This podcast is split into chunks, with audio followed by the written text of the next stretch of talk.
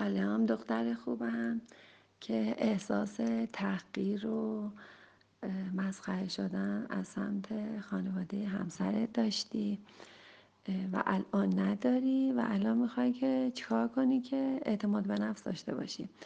این مطالبی که نوشتی نشون میده که یه رابطه تنگاتنگی رفتی برقرار کردی با یه عده‌ای که قبلا دوستشون نداشتی یا یک گروه همبسته‌ای با هم بودن، شما وارد گروهشون شدی، حالا به هر نحو که نشون میده که با تک تکشون ارتباط برقرار کردی و هویت خودتو به زور سرنیزه و خنجر بالاخره بهشون ثابت کردی. الان هم با شمشیر مقابلشون وایستادی، میخوای که حتما قبولت کنن و حتما دوستت داشته باشن.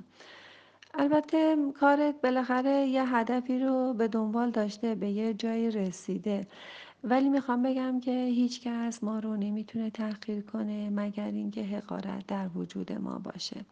هیچ کس نمیتونه ما رو مسخره بکنه مگر اینکه مسخره بودن در وجود ما باشه. یعنی از کودکی مسخره شدن و حقارت رو با خودمون به خانواده همسر برده باشیم. و در ضمن میخواستم یه چیز مهمی بگم. بچه‌ها، انسان آزاد آفریده شده و اجازه داره که هر کاری دوست داره بکنه. یعنی انسان‌های دیگه آزادند، هر کاری دوست دارن انجام بدن و من قوانین خودم رو حفظ میکنم که به کسی آسیب نزنم و رعایت قوانین مال منه، مال شماست، نه مال قوم همسرت که رعایت بکنند یا هر کس دیگه ای که بخواد رعایت کنه که شما نازنازی تحقیر نشی و مسخره نشی. ببینید، بذارید دیگران هر کاری دوست دارن انجام بدن. چرا دیگران نباید اون حرفی رو که دوست دارن یا اون حرکتی که میخوان انجام بدن؟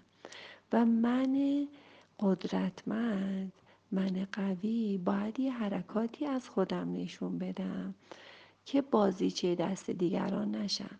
اصلا در دنیایی که هر لحظه تغییر میکنه، هر لحظه روزهای تازه‌ای رو داریم تجربه میکنیم، چرا باید همه طبق قوانین من نوعی حرکت کنه؟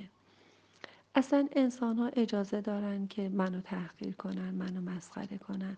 فکر میکنیم مثلا به کجا برسیم شما رو مسخره نمی کنن. فکر میکنیم مثلا باید چه کسی باشی، چه دارایی داشته باشی، چه ملک و املاکی داشته باشی، چه لباسهایی یا چه هیکلی یا چه قیافه‌ای یا چه مدلی باشی که مسخره نشی.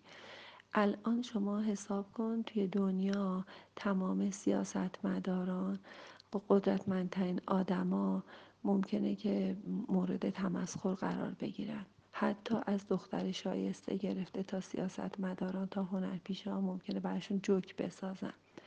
آدمای مهم همیشه مورد جوک و تحقیر و واقعا مسخره دیگران بودن، برای خنده ازشون استفاده شده. حالا من نمیدونم چرا میخوای که آدما اون کاری رو بکنن که شما دوست دارید. بذارین آدم ها راحت باشن. شما اول خودتو دوست داشته باش. اول از همه خودتو دوست داشته باش. فتبارک الله احسن الخالقین. بگو که تشکر کن از خدای خودت که همچین موجودی رو آفریده و اینکه در بخشش پدر مادرت باش، روابطتو با قبلی‌ها بهتر کن، با همسرت بهتر کن. اینقدر به آدما گیر نده که چطوری باهات رفتار کنن که خانم نازنازی ما اذیت نشه.